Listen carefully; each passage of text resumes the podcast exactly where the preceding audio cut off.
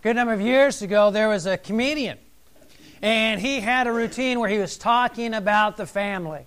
And he tells the story about the, the child that has brain damage. This isn't brain damage like you and I might at first think of brain damage. No, this is the child that you have to tell the same thing to over and over again.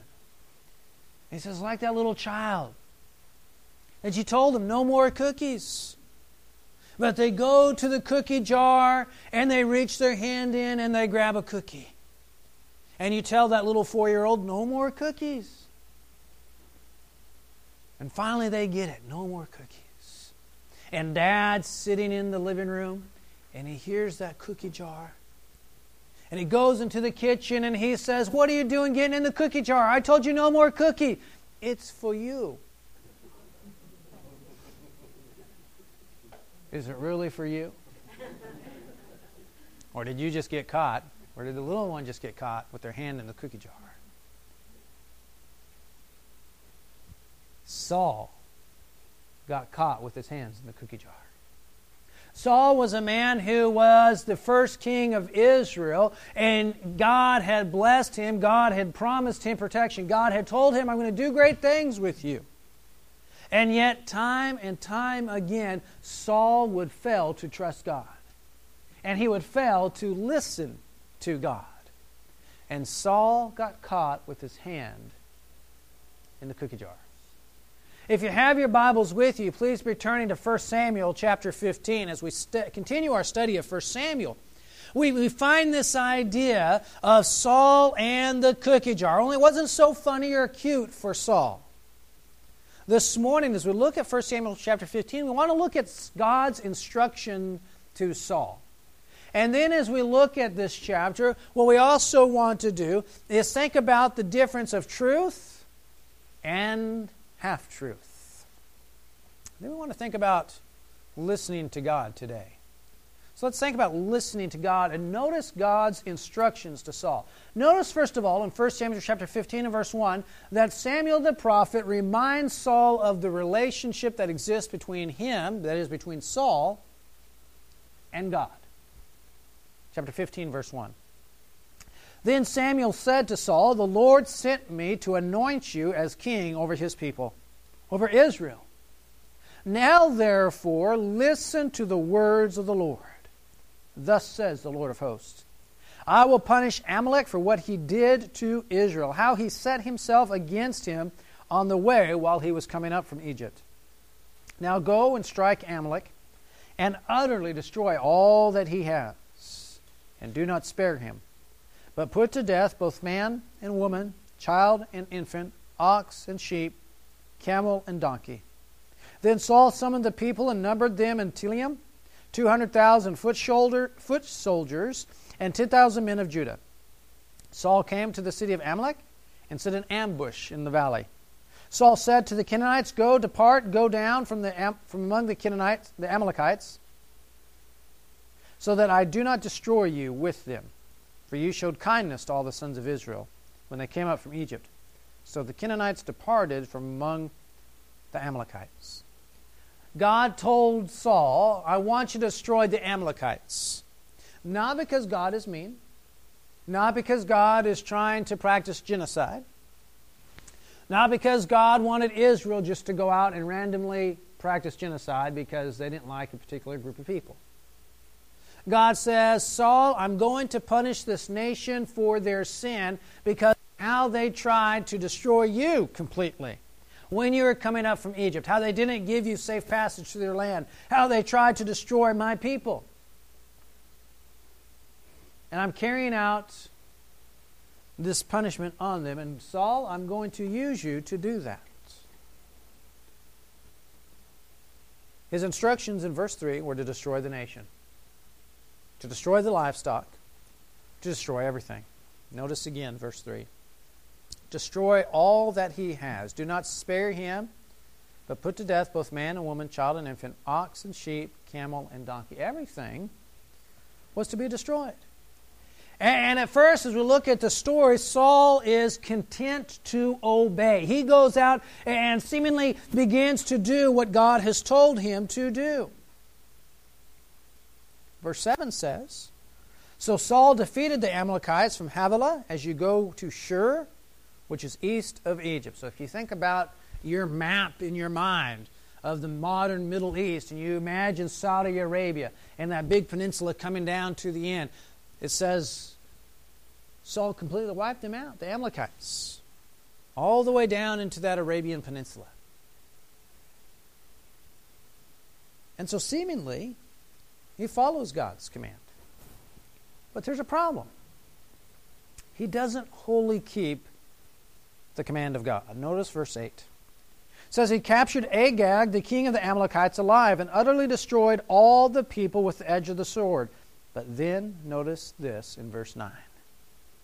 But Saul and the people spared Agag and the best of the sheep, the oxen, the fatlings, the lambs, and all that was good, and were not willing to destroy them utterly, but everything despised and worthless, that they utterly destroyed. So God's command to Saul was Saul, I want you to go down and I want you to wipe this wicked people off the face of the earth because of their sin, and I want you to leave no remembrance of them. Everything they have, everything that they own, I want you to get rid of. And Saul goes down to make war just like God told him to do and to get rid of this sin in the land. Only when Saul and the people saw the good things that the Amalekites had. That they kept. All the ugly things, worthless things, the despised things, those things, oh, that was no problem destroying.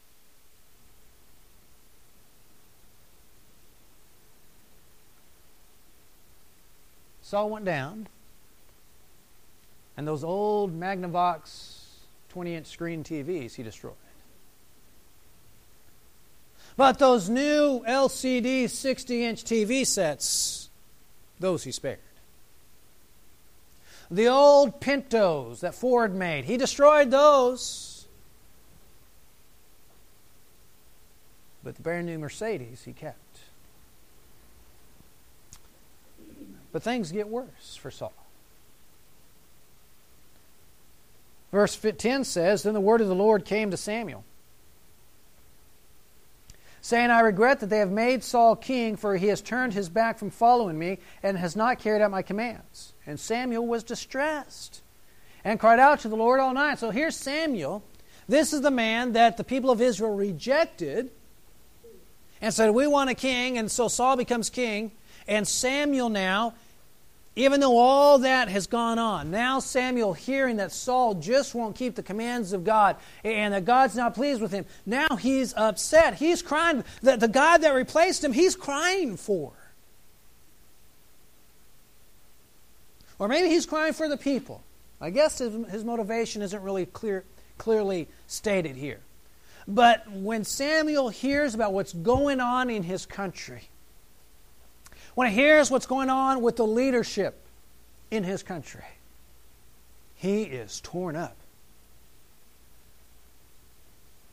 And he spends all night crying out to God about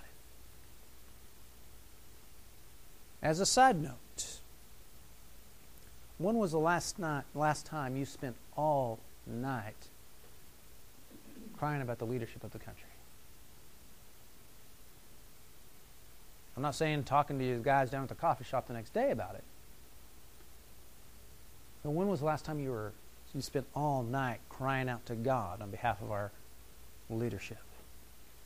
That's just kind of a side note. Look at verse 12. Samuel rose early in the morning to meet Saul, and it was told Samuel, saying, Saul came to Carmel, and behold, he has set up a monument for himself, then turned and proceeded to go down to Gilgal. Did you notice that? After this great victory, in which God said, Saul, I want you to go and destroy the Amalekites because of their wickedness, because of their sin, Saul doesn't completely do that. He keeps the good stuff. And then he goes and make a statue for himself. Do we have a little bit of a vanity issue? Do we have a little bit of a pride issue? Look what I have done. I, you know, I'm thinking of Muhammad Ali, you know. I am the greatest. You know, God gave me this victory, but let me make, make a statue for myself. Where's Saul's heart? Where is his mind? Where is his focus? Is it on humbly leading God's people as God's servant? Or has he been sucked into the vacuum of power?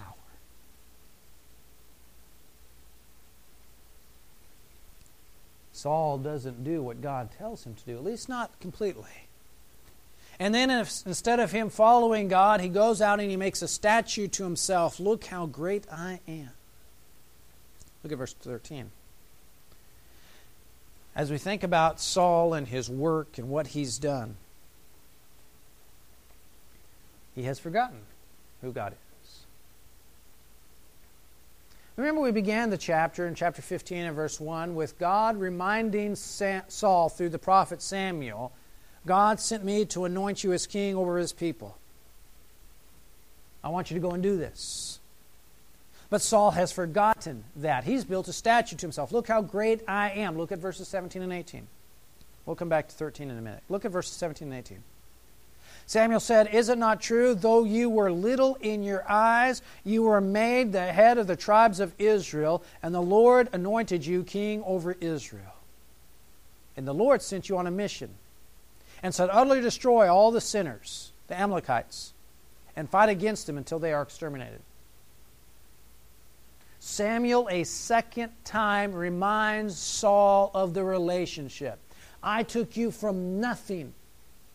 I took you from a position in which you thought of yourself as being nothing, little in God's eyes. And, and you are right to recognize yourself as being little compared to God.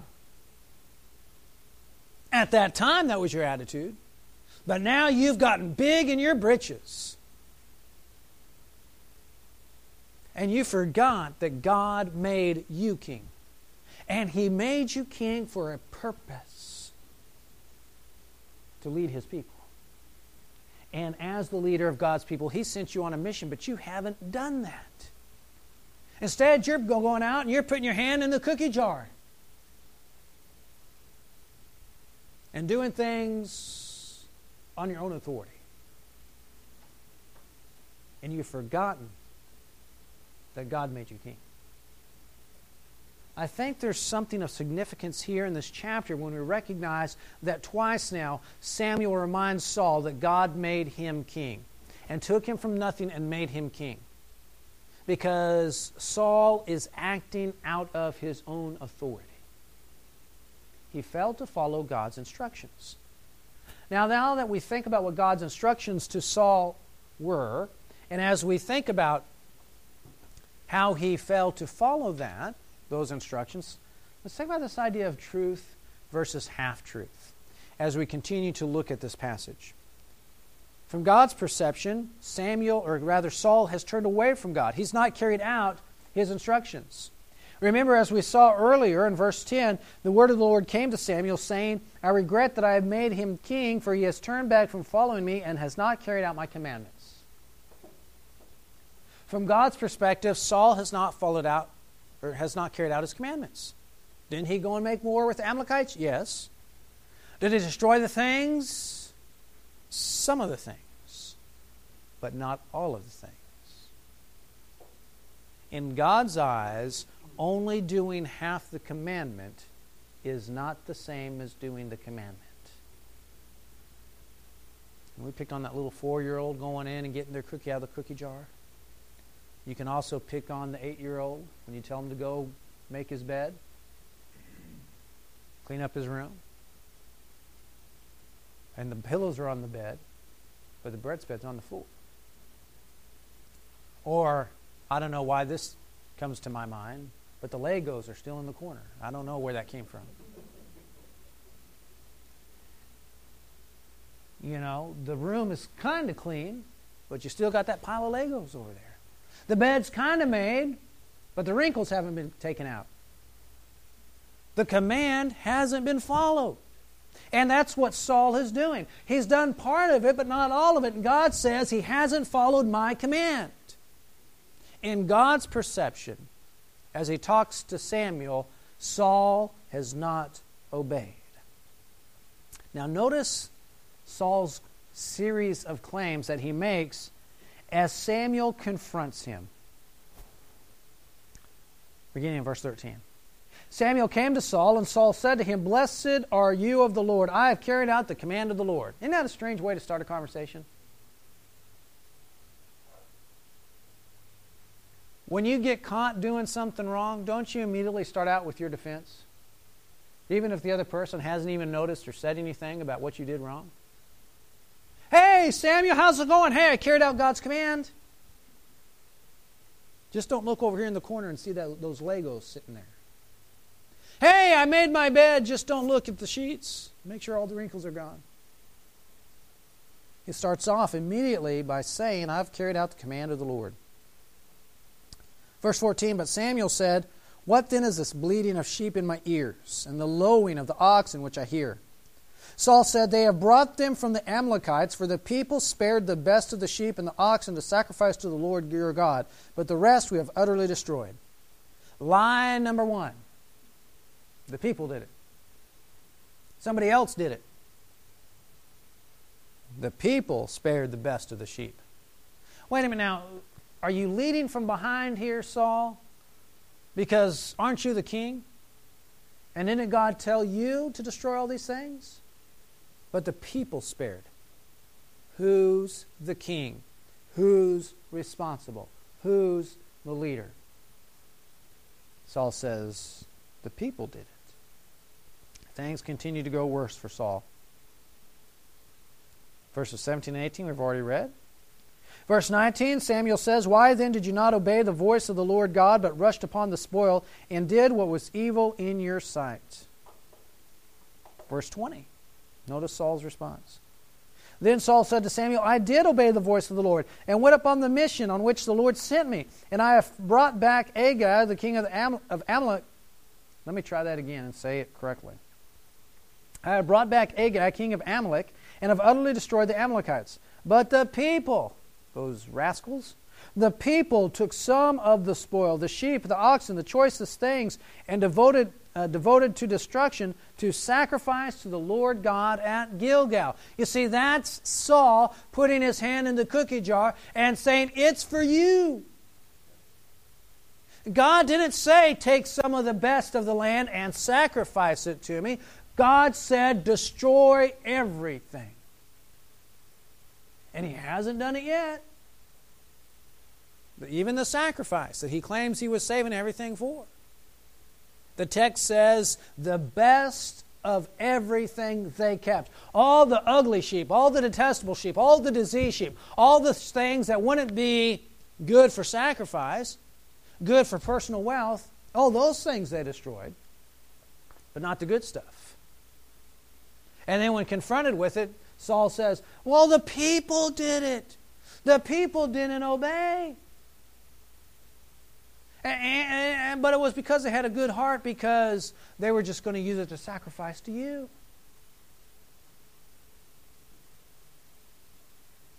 Good intentions don't equal obedience.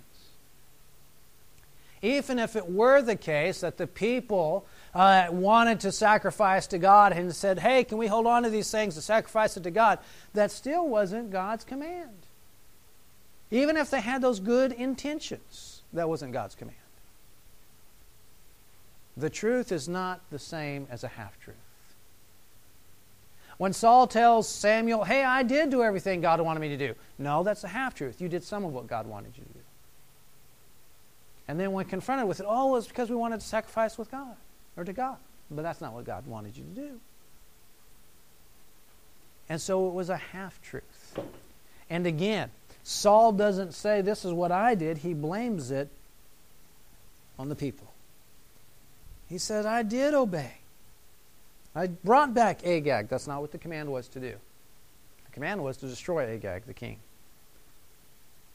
But the soldiers took these things, the people took these things to sacrifice them. That wasn't what God commanded you to do.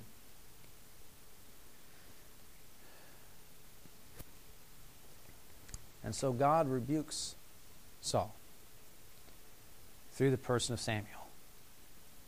And there's a punishment for Saul, which is an unbearable punishment. Notice verse 20. Verse 21 rather, or verse 22 rather. Samuel said, Has the Lord as much delight in burnt offerings and sacrifices as in obeying the voice of the Lord? Behold, to obey is better than sacrifice, and to heed than the fat of rams. For rebellion is as the sin of divination, and insubordination is as iniquity and idolatry, because you have rejected the word of the Lord. He has also rejected you from being king. Now, there are some powerful things in that statement. Number one, what we learn is that from God's perspective, just because you offer sacrifices and burnt offerings, that doesn't make God happy. God's not delighted in those things. God does not have to accept your offering and your sacrifice. That's important. We'll come back to that thought later. What Saul says, what Samuel tells Saul rather, is that what God would rather have is that you obey him. He wants obedience rather than sacrifice. And then he says in verse 23 for rebellion is as the sin of divination. What's divination? Divination was the practice of the ancients of taking animals or taking tea leaves or taking animal organs and cutting them up and trying to figure out what the future was going to be based on what those tea leaves said or what the shape of the liver was when you cut it up or how the stars were aligned in the sky. It was the practice of putting your trust in something else to find out what the future held for you. And God is saying through Samuel the prophet to Saul that if you rebel against me, it's the same as looking someplace else for answers. And he's equating what Saul did with rebellion. Didn't Saul do half of what God wanted? Yes. But God counts it as a complete lack of rebellion and disobedience. He calls it rebellion. He calls what Saul did rebellion. And he uses strong language. He says insubordination is as iniquity and idolatry. A different way of saying what he's just said. Not following me is like worshiping an idol praying to a false God for your security, for your hope, for your blessings, for the fertility of your crops, for the protection of your land, by not following God. Trusting in yourself rather than trusting God. And then finally, he says, because you have rejected the word of the Lord. Didn't Saul do the Word of God? He went down and destroyed the nation just like God told him to. He only kept some things to the side. He only reached in his hand to the cookie jar. But remember, Saul also took out and built that monument to himself. You see, he was trusting in himself and his own authority, his own power, his own might, and he didn't follow what God said. And God equated that to Saul rejecting God. And as a result of that, God says, I'm going to remove you from being a king and a leader of my people. Things get worse for Saul. Look at verse 24. Then Saul said to Samuel, I have sinned. I have indeed transgressed the command of the Lord and your words because I feared the people and listened to their voice. What a wimp this guy is. Again, the people made me do it. Forgive me. I, I was so weak. I just wanted to listen to the people. Now, therefore, please pardon my sin and return with me, that I may worship the Lord. But Samuel said, I will not return with you, for you have rejected the word of the Lord, and the Lord has rejected you from being king over Israel. Because you've sinned against me, not trusted God, or sinned against God and not trusted God, done your own thing, not followed God. He's not going to let you be king anymore. As Samuel turned to go, Saul seized the edge of his robe and he tore it. Saul is wanting to hold on to the kingdom at all cost, that he will do anything to get Samuel to go with him so that he can remain as king. So much so that he hangs on him and it tears Samuel's clothes. Verse 28 So Samuel said to him, The Lord has torn the kingdom of Israel from you today and has given it to your neighbor who is better than you. Also, the glory of Israel will not lie or change his mind, that he is, for he is not a man that he should change his mind. Then he said, I have sinned, but please honor me now before the elders of my people and before Israel, and go back with me, that I may worship the Lord your God. So Samuel went back, following Saul, and Saul worshiped the Lord. And so he goes and he allows him to worship God and to worship with him. But you see, even in the end, with Saul clinging to Samuel, he's rejecting what God has said. That's why Samuel tells Saul, God's not going to change his mind. He's not a man that he can just, you're going to just get, convince him to change his mind because you're crying like a little baby here.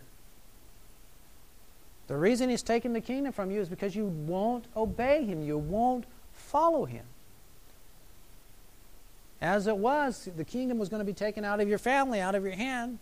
But now, because of the way you're acting, so much so that you've even ripped my clothes, God's ripping the kingdom out of your hand today. Meaning, I think, in the near future. And giving it to someone else. And we know who that person is. We're going to see that in a couple weeks. But you see, it all started because Saul half heartedly obeyed. Saul halfway followed God. Saul did not completely follow God. And because of that, he got him into trouble. And God said, It's like you didn't follow me at all. Don't put your hand in the cookie jar and say, It's for you, God. Follow me with the whole heart. So, what does this all mean for us as Christians today as we seek to serve God?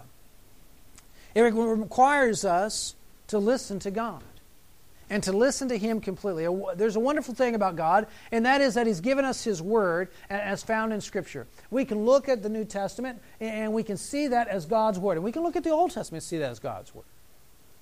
And as we study them together, we understand that the New Testament is a fulfillment or a completion of the Old Testament.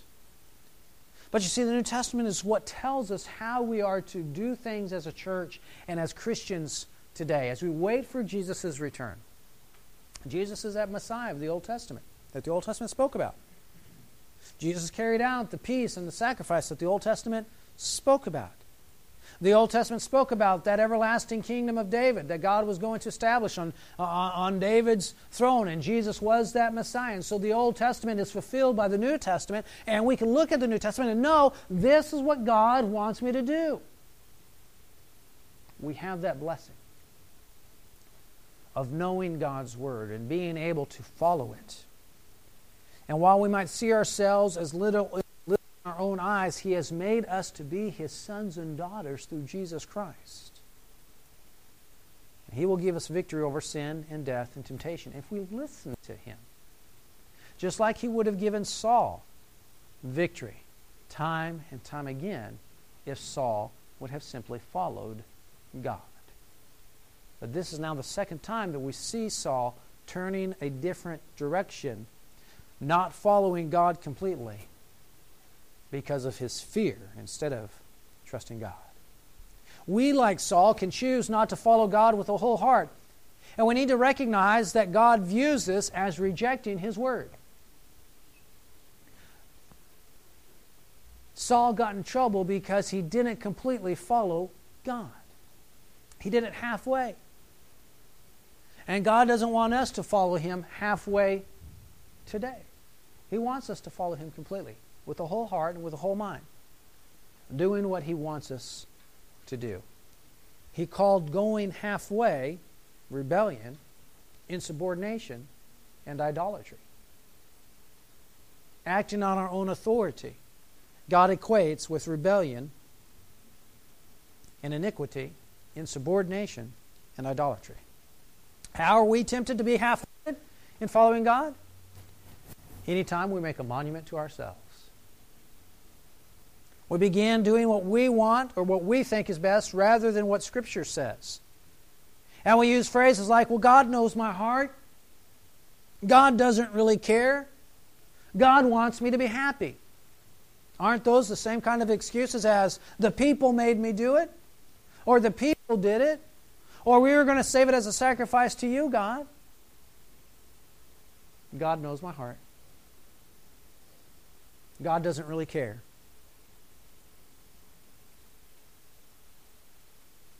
And I had good intentions.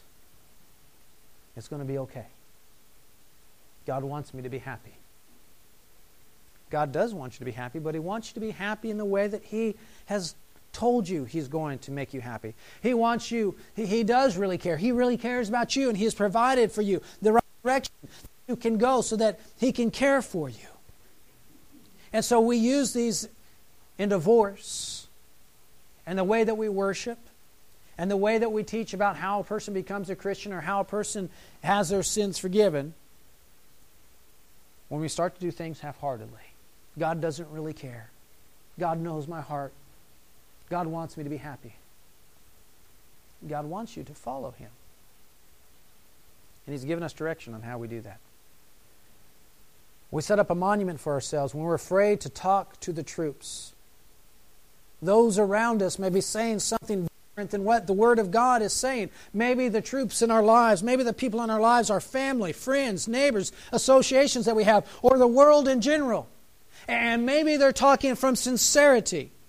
Maybe they're talking out of ignorance. They simply don't know any better. Maybe they're speaking out of defiance. But you see, we can be just like Saul, who says, The people did this. The people wanted to do this. The people wanted to sacrifice.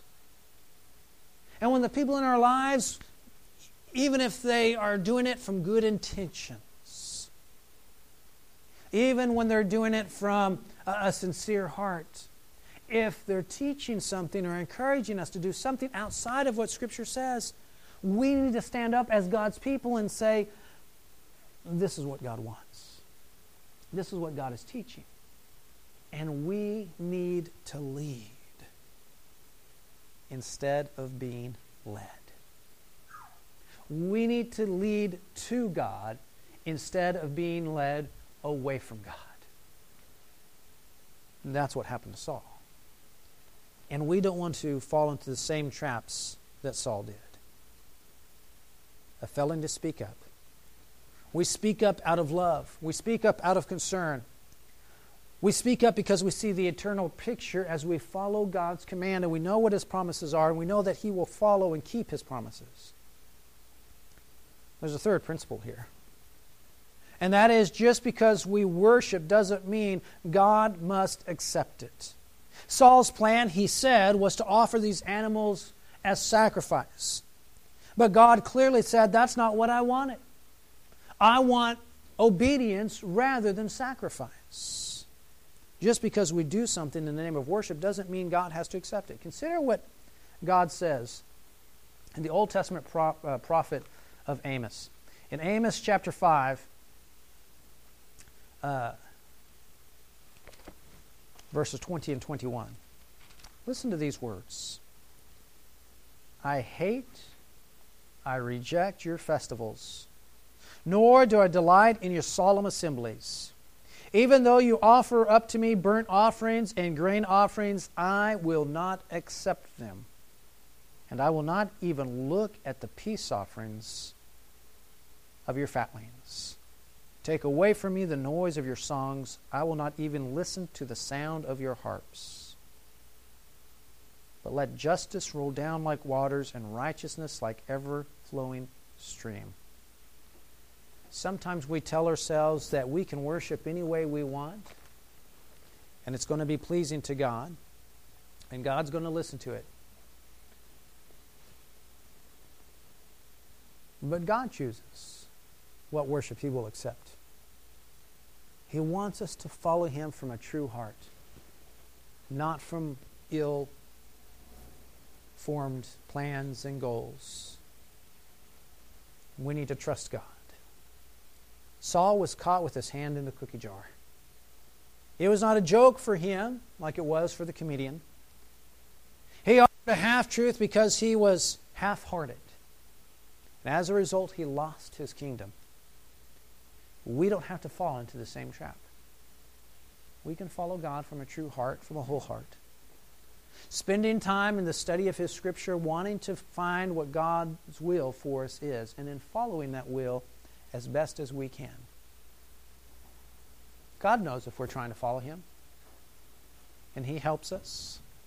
But He also knows when we turn aside and we build monuments for ourselves and excuse it by saying, God doesn't really care. God knows my heart. God wants me to be happy. God does want you to be happy. He wants you to be happy, and He's provided a way for you to have life eternal by being united with Jesus in His death, burial, and resurrection through baptism. God has a complete plan lined out for you in Scripture. And He's not saying, I want you just to follow the first couple of steps or do just a couple of things. He says, I want you to follow my plan, the whole plan, because it leads to eternal life. If you're here this morning you want to follow the plan of Christ by being united with Jesus in his death, burial, and resurrection through baptism, so that you sacrifice that old body of sin so that you become dead to sin and alive to Christ. If that's what you want to do and you want to live for Christ, won't you come now? It's together. We stand and sing.